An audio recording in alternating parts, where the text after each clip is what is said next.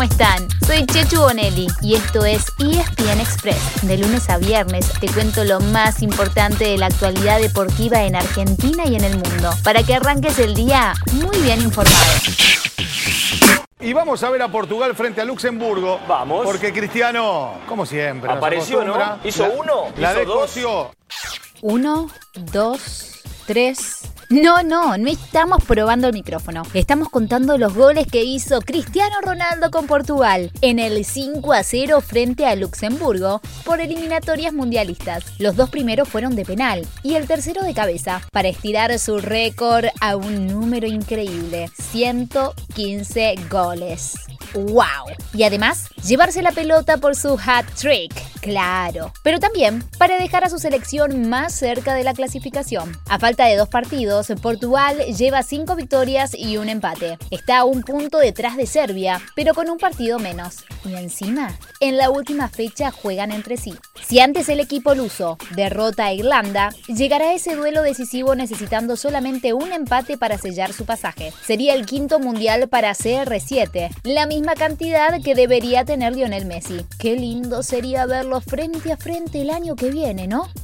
Por las dudas, les contamos que tras la doble jornada europea que terminó ayer, se clasificaron los primeros dos seleccionados a Qatar 2022. Ayer Dinamarca lo hizo ganándole 1 a 0 a Austria y un día antes Alemania había asegurado su lugar goleando 4 a 0 a Macedonia del Norte. Así que contamos otra vez. 1, 2, 3. Alemania, Dinamarca y Qatar, claro, el organizador, tienen plaza asegurada en el Mundial.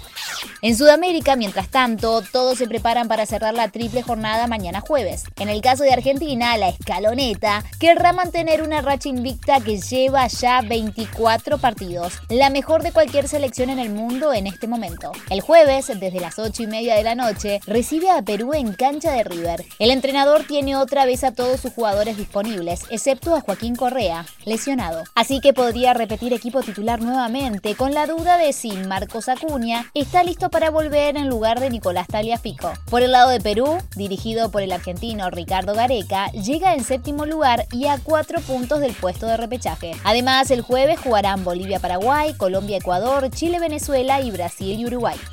Hoy, mientras tanto, pueden hacer un poco más llevadera la espera con un partido de Copa Argentina. Es que Argentinos Junior y San Telmo definen el último semifinalista desde las 21 a 10 en San Nicolás de los Arroyos. Sí, mi ciudad de origen. Ahí nací yo. El ganador chocará con Boca en una de las semis. Y en la otra, el finalista tendrá tonada cordobesa o mendocina, ya que saldrá entre Talleres de Córdoba y Godoy Cruz.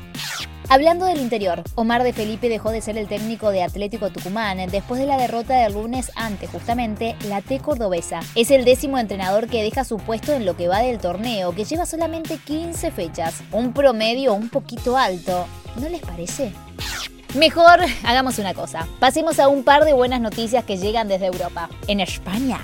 Sergio El está terminando su recuperación tras lesionarse el gemelo derecho. Ya volvió a trabajar junto a sus compañeros en el Barcelona y todo indica que hará su debut este mismo mes. Y en Italia, el Venecia anunció oficialmente a Sergio Romero como nuevo refuerzo para el arco del club. Chiquito había quedado libre de Manchester United en junio y estaría listo para jugar este mismo fin de semana.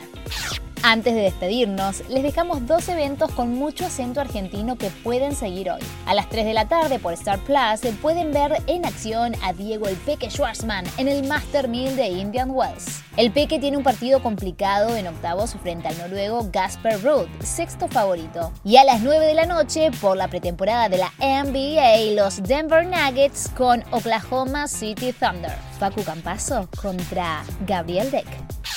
Y así llegamos al final de nuestro episodio de hoy. Soy Chechu Bonelli y de lunes a viernes te traigo las noticias deportivas más relevantes para que arranques el día muy bien informado. Te espero en el próximo ESPN Express. Y no te olvides, dale clic al botón de seguir para recibir una notificación cada vez que haya un nuevo episodio disponible. No te vas a arrepentir.